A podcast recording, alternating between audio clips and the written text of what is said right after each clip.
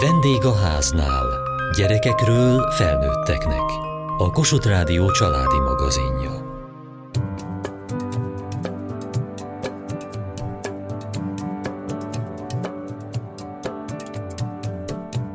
Ha a gyermekünk már önállóan közlekedik, megtanítjuk, hogy hogyan vigyázzon magára, hogy viselkedjen idegenekkel, és mikor kérjen segítséget. Megtesszük-e ugyanezt, mielőtt böngészni engedjük a neten? Tudja, hogy milyen következménye lehet, ha megoszt egy képet vagy feltölt egy videót? Ma már lehetőségünk van forró vonalakon bejelenteni a gyermekekre veszélyes internetes tartalmakat, pornográf vagy pedofil oldalakat. De meg tudjuk-e tanítani nekik a saját testük védelmét, a határokat, hogy egy vicces videó vagy egy vonzónak szánt fotó miatt ne ők maguk legyenek az áldozatok?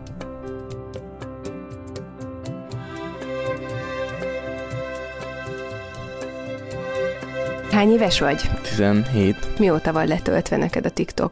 Három éve? Négy. Mit szoktál nézni? Milyen jellegű videókat? Vegyes, igaziból az algoritmusa az alapján, hogy mi érdekel, azt így felméri, az alapján, hogy miket lájkolsz, vagy milyen oldalakat követsz be, és az alapján létrehoz egy olyan sorozatát ezeknek a videóknak, amikre azt gondolja, hogy tetszeni fog, és ezt elnevezi nekednek, vagy angolul for you-nak, és azokat dobálja be. Milyen hosszú egy ilyen TikTokos videó? Általában a legtöbb az 30 meg 60 másodperc szokott lenni, mert igazából arra megy rá az egész, hogy nagyon rövid ideig tudják lekötni az emberek figyelmét, és az alatt kell megragadni valamivel. Itt van a tableted. Fú, nagyon gyorsan lapozol. Te ennyi idő alatt fel tudod fogni, hogy mi van a képem? Nem, ezt embere válogatja. Én úgy tiktokozok, hogy mindegyiket megnézem, mert nem tudom, van bennem egy ilyen alapkíváncsiság, hogy minden érdekel, amit látok, és ezért végignézem, hogy mi történik benne. De vannak ismerőseim, akik egy másodperc alatt eldöntik, hogy hogy ez most érdekli őket, vagy nem, és csak így lapoznak tovább, és néha megállnak valahol. És te naponta mennyit pörgeted a TikTokod? Én igazából régen nagyon sokat, így egész nap, és akkor az, az egy kicsit így zavart, hogy nagyon sok időt töltök vele, és ezért lejjebb hagytam vele, úgyhogy most egy ilyen másfél órát tudnék mondani így összidőben egy nap. Az egész nap TikTokoztál, az azt jelenti, hogy a kezedben volt a telefon, és ha nem az iskolában ültél, akkor azt nézted. Hát igen, tömegközlekedésen, ha otthon voltam, étkezések közben. Tanultál belőle valamit, vagy csak úgy érdekes, izgalmas volt? Amilyen oldalakat én például bekövettem, az olyan dolgok voltak, amik számomra adhatnak valami tudást, szóval valami háztartási trükkök, hogy mivel lehet egyszerűsíteni a főzést, vagy pszichológiai trükkök, hogy hogyan lehet így emberekből beszélgetésekben kiváltani valamit, vagy játékokról tippek, igaziból csomó ilyen dolgot találtam közben, ami érdekel, és akkor, hogyha volt egy olyan oldal, ami erről szól, akkor azt bekövettem. Hogy sikerült most arra lejjebb hagynod a tiktokozással? Milyen módszerrel? Teljesen elszakadni nem, nem sikerült tőle. Volt, azt hiszem, hogy így letöröltem, és akkor három hónapig nem volt, de most ez lett a köztes megoldás, hogy letöröltem a telefonomról, és csak a tableten hagytam rajta. Nehezebb ezt a majdnem A4-es méretű tabletet mindenhol elvinni, mint a telefonon. És ez azt jelenti, hogy az osztálytársaid, a barátaid mind ugyanúgy nézik a TikTokot, és akkor ajánlanak neked videókat, vagy arról beszéltek, hogy ki mit látott. Ha ilyen rengeteg videó van, akkor mi a közös élmény benne? Hát, hogy szimplán van, hogy azért elküld valaki egy TikTokot, mert vicces, vagy mert tud azonosulni azzal, ami benne történik, és úgy küldi el, hogy azt gondolja, hogy vagy én is, vagy esetleg a csoport, ahova beküldi, az is tud vele vagy valakire illik, akit közösen ismerünk, ezek mind játszanak, és akkor annak okán elküldi, és akkor megnézzük, és együtt rögünk rajta, hogy ha ez tényleg így van. Te csak nézed a TikTokot, vagy az is előfordul, hogy feltöltesz videót? Nem, én nem, nem töltök fel videót, csak nézem. Van olyan ismerősöd, aki tölt is fel? Van egy olyan opció a TikTokon, hogy nyilvánosra is tudsz tenni videót, viszont tudsz készíteni videót úgy, hogy az csak magadnak legyen meg. És olyan ismerőseim nagyon sok van, aki privátban csinál videót, mert élvezi őket csinálni, vagy táncolni rá, vagy csak így hűl benne, viszont nem teszi nyilvánossá, olyanból, akinek van nyilvánosan videója, abból kevesebb. A privát videókat elkülditek azért egymásnak? Vagy meg szoktam mutatni, vagy nem teszik nyilvánossá a saját TikTok profiukon, viszont Instagramra feltöltik úgy, hogy vagy Insta storyba,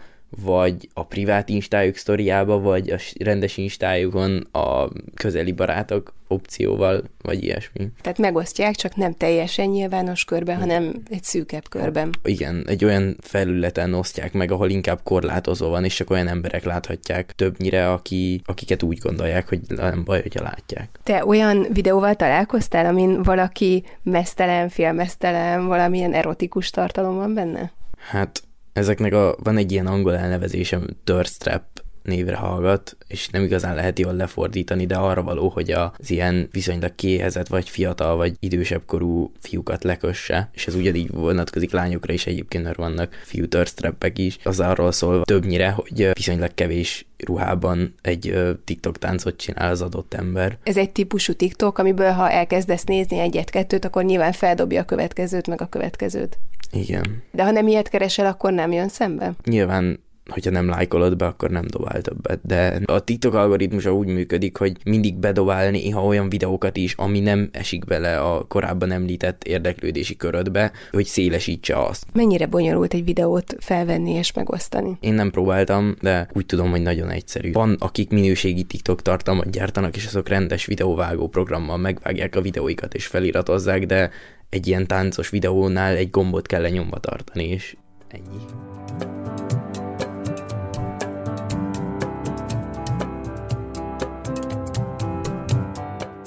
Kotrocó Dóra, a Nemzetközi Gyermekmentő Szolgálat Széfer Internet programjának munkatársa. A Nemzetközi Gyermekmentő Szolgálat működtet egy forró vonalat, ez tulajdonképpen egy internetes űrlap, ahova minden olyan tartalmat be lehet jelenteni, amit károsnak ítélünk a gyermekek fejlődésére. Milyen jellegű internetes oldalakra gondoljunk? Legtöbbször pedofil tartalmakkal találkozunk, azonban be lehet jelenteni online csalásokat is, rasszista, illetve gyűlöletbeszédre úszító tartalmakat, tartalmakat, drogfogyasztásra csábító tartalmakat, illetve gyakran találunk olyan weboldalakat is, ahol drogokat árulnak. Milyen jellegű bejelentések érkeznek a leggyakrabban? Leggyakrabban pedofiliával kapcsolatos bejelentéseket kapunk, illetve gyermekpornográfiát, nagyon gyakori a 14 év alatti áldozat a 2022 első fél éves statisztikája szerint. A beküldött linkek közül összesen 1077 esetben kellett eljárnia az elemzőknek, ennek 88%-a volt pedofil tartalom. Nagyon gyakori az olyan fénykép, amit akár az ártatlan szülők készítenek a gyerekükről, viszont nagyon látszódik rajta a nemi szervük, ezeket felhasználják, leszedik, nagyon sok olyan tartalom van, amit maguk a gyermekek készítenek magukról, közzéteszik azt, és nem is tudjuk, hogy ezek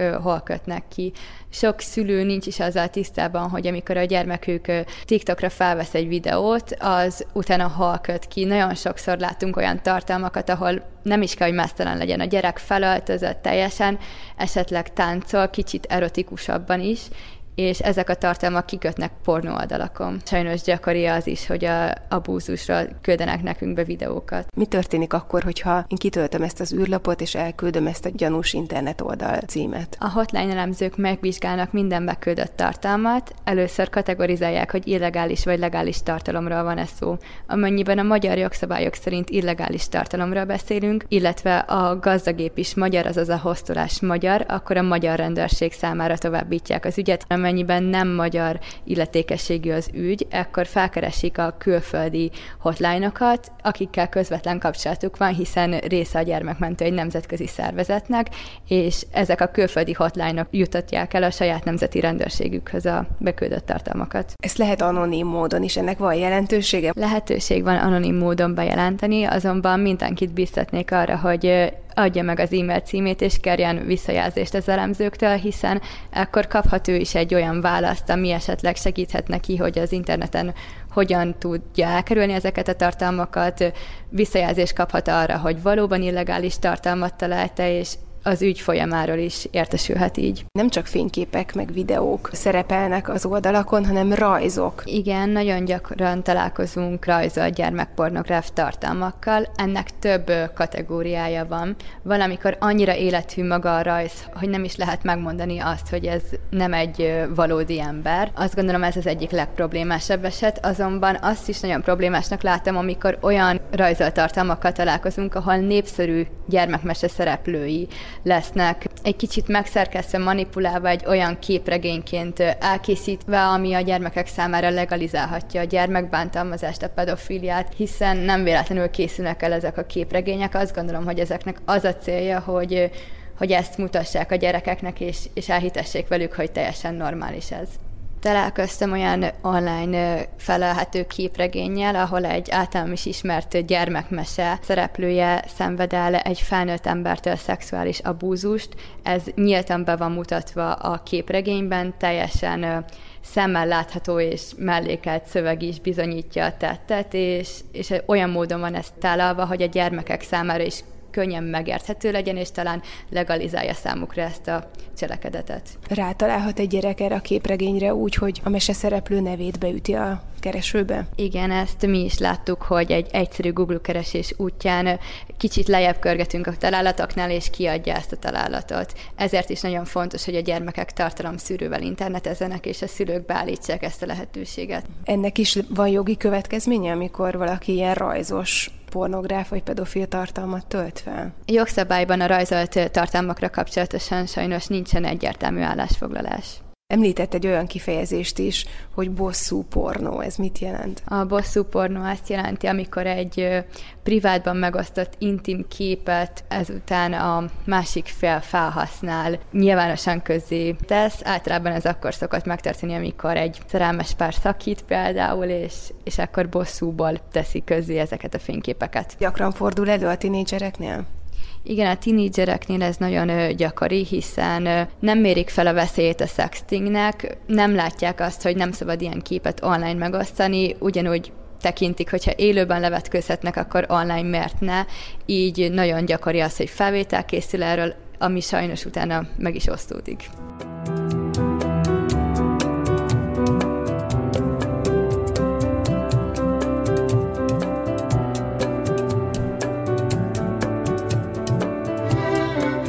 Nagy Gitta, óvodapszichológus, képzésben lévő családterapeuta. Találkozik-e azzal, hogy kisgyerekek, óvodások, kisiskolások használják már a TikTokot? Igen, sajnos begyűrűzik az óvodás korosztály, főleg a nagycsoportos és ismétlő nagycsoportos korosztályú gyerekek körébe. Méghozzá ott kezdődik el, hogy videókat néznek. A videónézés után videókat vesznek fel, és a videó felvétel után pedig a vagy a szülők segítenek esetleg megvágni, hogy feltölteni ezeket. Nagyon sokszor már ők maguk is. Nagyon sok nagycsoportos gyereknek van saját telefonja, vagy például nagyon sokszor a nagy testvérnek a TikTokját is használják, be tudnak lépni, vagy az, az Instagramját, és tulajdonképpen ezek egyre gyakoribbá válnak. Még az elmúlt években kevés ilyennel találkoztam, most már egyre többel. Mennyire kontrollált ezeknek a 6-7 éveseknek az okostelefon használata? Mennyire figyeli a szülő, hogy mit csinál a gyerek a telefonon? Ez nagyon változó. Vannak olyan családok, akik nagyon odafigyelnek erre, és ezt mindig jó látni, akik megfelelő határok közé tudják helyezni ezeket, vagy volt már egy rossz tapasztalat, úgymond megégették magukat, és akkor döntenek úgy, hogy ezeket hétvégére lekorlátozzák, és csak akkor is ellenőrzött módon van.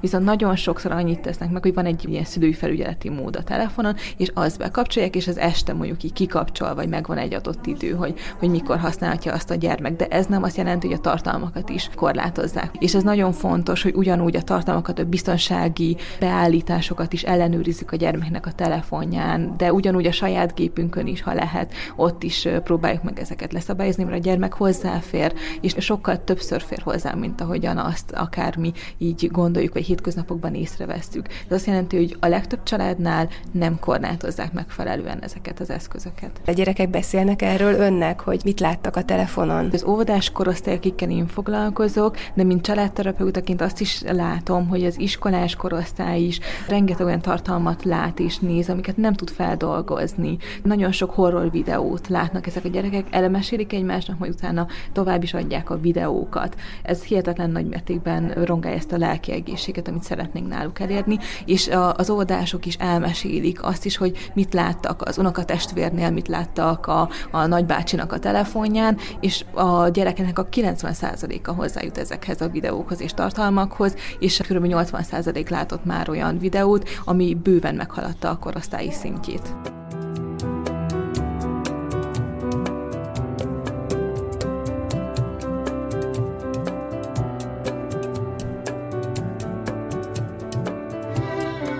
Kovács Gábor Attila, a Nemzeti Nyomozóiroda kiberbűnözés elleni főosztályának főnyomozója. Létezik egy non-profit szervezet, ez egy amerikai szervezet, az eltűnt és kizsákmányolt gyerekek nemzeti központja. A rövidítése a NECMEC. Ez a NECMEC egy ö, olyan amerikai non-profit szervezet, amelyik folyamatos kapcsolatban áll az általunk leginkább, leggyakrabban használt közösségi média oldalakkal. Itt a Facebookra, az Instagramra, a TikTokra, a Snapchatre, és ezeknek a társaira kell gondolni, hiszen ezek a közösségi oldalak abban az esetben, amennyiben gyermekpornográf felvételeket észlelnek a saját oldalukon, ők bejelentést tesznek a NECMEC részére, a NECMEC pedig a rendelkezésükre álló adatokat a Nemzeti Nyomozóiroda részére bocsátja, és mi pedig ezekkel foglalkozunk. Azt mondta, hogy nagyon megnövekedett ezek között, a bejelentések között azoknak az aránya, ahol 6-10 éves gyerekek magukról készítenek mesztelen felvételeket. Így van, és az életkort akár még lentebb is tolhatnánk. Tehát már igazából 4-5 éves kortól elkezdik ezt sajnos csinálni a gyermekek. Mondhatni gyermeki csíntevésként, gyermeki hecből, viccből készítik ezeket a felvételeket, és megosztják a legnépszerűbb közösségi oldalakon. Itt leginkább a TikTokra, illetve a YouTube-ra kell gondolni. Akkor olyan videókat kell képzelni, ahol kislányok mesztelenül táncolnak, vagy kisfiúk a nemi szervükkel játszanak? Leginkább igen, ugye magának a TikToknak a velejárója az, hogy zenéket vágnak a videókkal és egy ilyen 10-15 másodperces videófelvételeket filmeket kell elkészíteni, amelyeken akár mesztelen is táncolhatnak a gyermekek. Lehet, hogy a szülő nem is tud róla, hogy a gyerek ezt csinálta? Valószínűleg nem tudnak róla ezekben az esetekben a szülők. A veszély abban nyilvánul meg leginkább, hogy ugyan a szolgáltató bizonyos időn belül törli a saját felületére ezeket a felvételeket, viszont amíg elérhetőek, addig azokat bárki letöltheti magának. Önök ilyenkor, mint nemzeti nyomozóiroda, mit tudnak tenni? Mi ezekben az esetekben, amikor megkapjuk ezeket az adatokat a nekmek részéről, akkor egyrészt legelőször beazonosítjuk az adott felvételen szereplő gyermeket, majd pedig a sikeres beazonosítást követően igyekszünk felvenni a kapcsolatot a szülőivel, gondviselőivel, igyekszünk felhívni a figyelmüket a gyermek viselkedésére, magatartására, valamint arra, hogy hívja fel a figyelmét arra, hogy ezektől a magatartásoktól a jövőben tartózkodjon. Van esetleg olyan kötelezettségük, hogy mondjuk ha gyakran előfordul ilyen eset, akkor a gyermekjóléti szolgálatnak is jelezzenek? Amennyiben a felvétel kapcsán úgy ítéljük meg, hogy akár mondjuk a szülőnek, vagy akár bármely más nagykorú személynek ráhatása lehetett a felvétel készítésére, akkor a gyámügyi szolgálatokat, illetve gyermekjóléti szolgálatokat is értesítetjük, illetve hogyha olyan súlyosnak ítéljük meg a helyzetet, akkor akár büntetőjárást is indíthatunk. A pandémia időszakában nagyon megnövekedett az ilyen gyermekpornográf képeknek a bejelentése. Egyszerűen többet ültünk a gép előtt, vagy tényleg több abúzus történt, több ilyen felvétel készült. Igaz az a tényállítás is, hogy többet ültünk a gép előtt, viszont azt is figyelembe kell venni, hogy a gyermekek felé szexuális vonzalmat érző személyek döntő többségében a gyermek közvetlen közeléből kerülnek ki. Tehát, hogyha ezen gondolatmenet mentén indulunk el, akkor arra a következtetésre jutatunk, hogy a pandémia ezt csak felerősítette, hiszen a konkrét erőszaktevők húzamosabb ideig az áldozatok közelébe kerültek. Tehát sajnos azt mondhatjuk el, hogy, hogy igen, ez is közrejátszott ebben.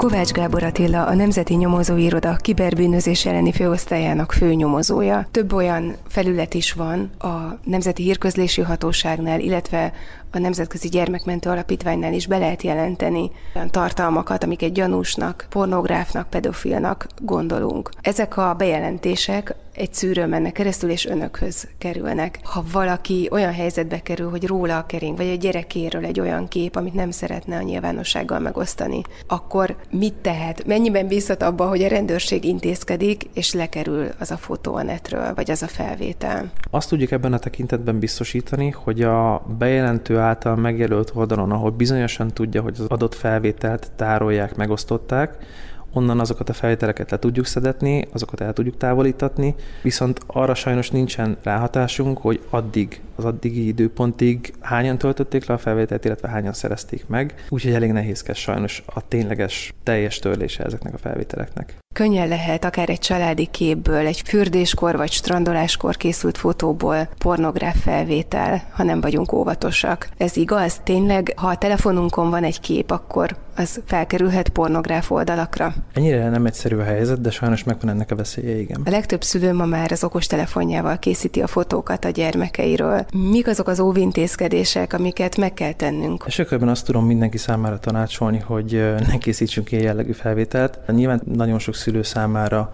boldogságot jelent, hogyha adott esetben vissza tudja nézni a gyermekét fürdetés közben, hogy milyen boldog, milyen, milyen szépen játszik. És ha készítünk ilyen felvételt, mert mondjuk akár csak el akarjuk küldeni a védőnőnek, hogy kipirosodott a gyermekünk popsia és mi a teendő, akkor hogyan tároljuk ezeket a képeket, hogy ne kerüljenek illetéktelen kézbe? Ezekben az esetekben azt tudom tanácsolni, hogy ezeket a felvételeket ne osszuk meg semmilyen szinten. Tehát elkészítjük ezeket a felvételeket, megmutatjuk esetleg azoknak a személyeknek, annak a személykörnek, akinek szükséges, majd pedig olyan eszközökön érdemes tárolni, amely nem kap internet kapcsolatot. Amennyiben nem kap egy eszköz ugye internet kapcsolatot, akkor nem is lesz meg annak a veszélye, hogy ez felkerült az internetre. Na de hát az okostelefonunk állandóan az internettel van összekötve. Igen, viszont vannak olyan beállítások, amelyeknek segítségével megelőzhetjük ezt. Arra érdemes nagyon odafigyelni, hogyha valakinek az eszköze az elkészített felvételeket automatikusan szinkronizálja, tehát feltölt egy bizonyos felhőszolgáltatóba, elég itt mondjuk a Google-re gondolni, akkor ezt érdemes kikapcsolni, és ezáltal nem kerül fel a felvétel az internetre. Amikor mondjuk csatlakozunk egy közösségi oldalhoz,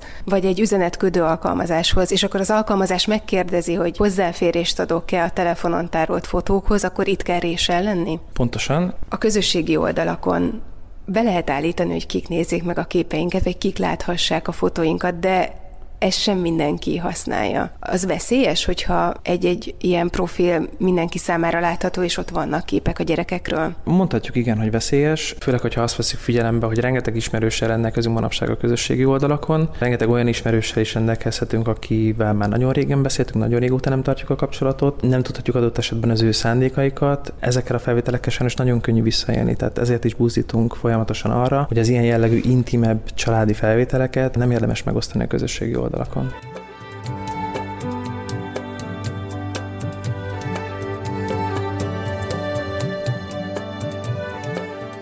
Műsorunkban az internet veszélyeiről, a pedofil és pornográf tartalmakról és a szülői figyelem fontosságáról beszélgettünk. Kotrocó Dórával, a Nemzetközi Gyermekmentő Szolgálat Széfer Internet programjának munkatársával, Nagy Gitta pszichológussal és Kovács Gábor Attilával, a Nemzeti Nyomozóiroda kiberbűnözés elleni főosztályának főnyomozójával. Kövessék műsorunkat podcaston, vagy keressék adásainkat a mediaclick.hu internetes oldalon. Várjuk leveleiket a vendégaháznákukat mtva.hu e-mail címen. Műsorunk témáiról a Kossuth Rádió Facebook oldalán is olvashatnak.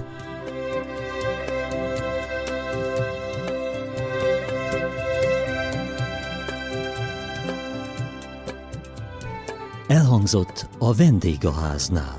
A gyártásvezető Mali Andrea szerkesztette Diós Judit. A felelős szerkesztő Hegyesi Gabriella.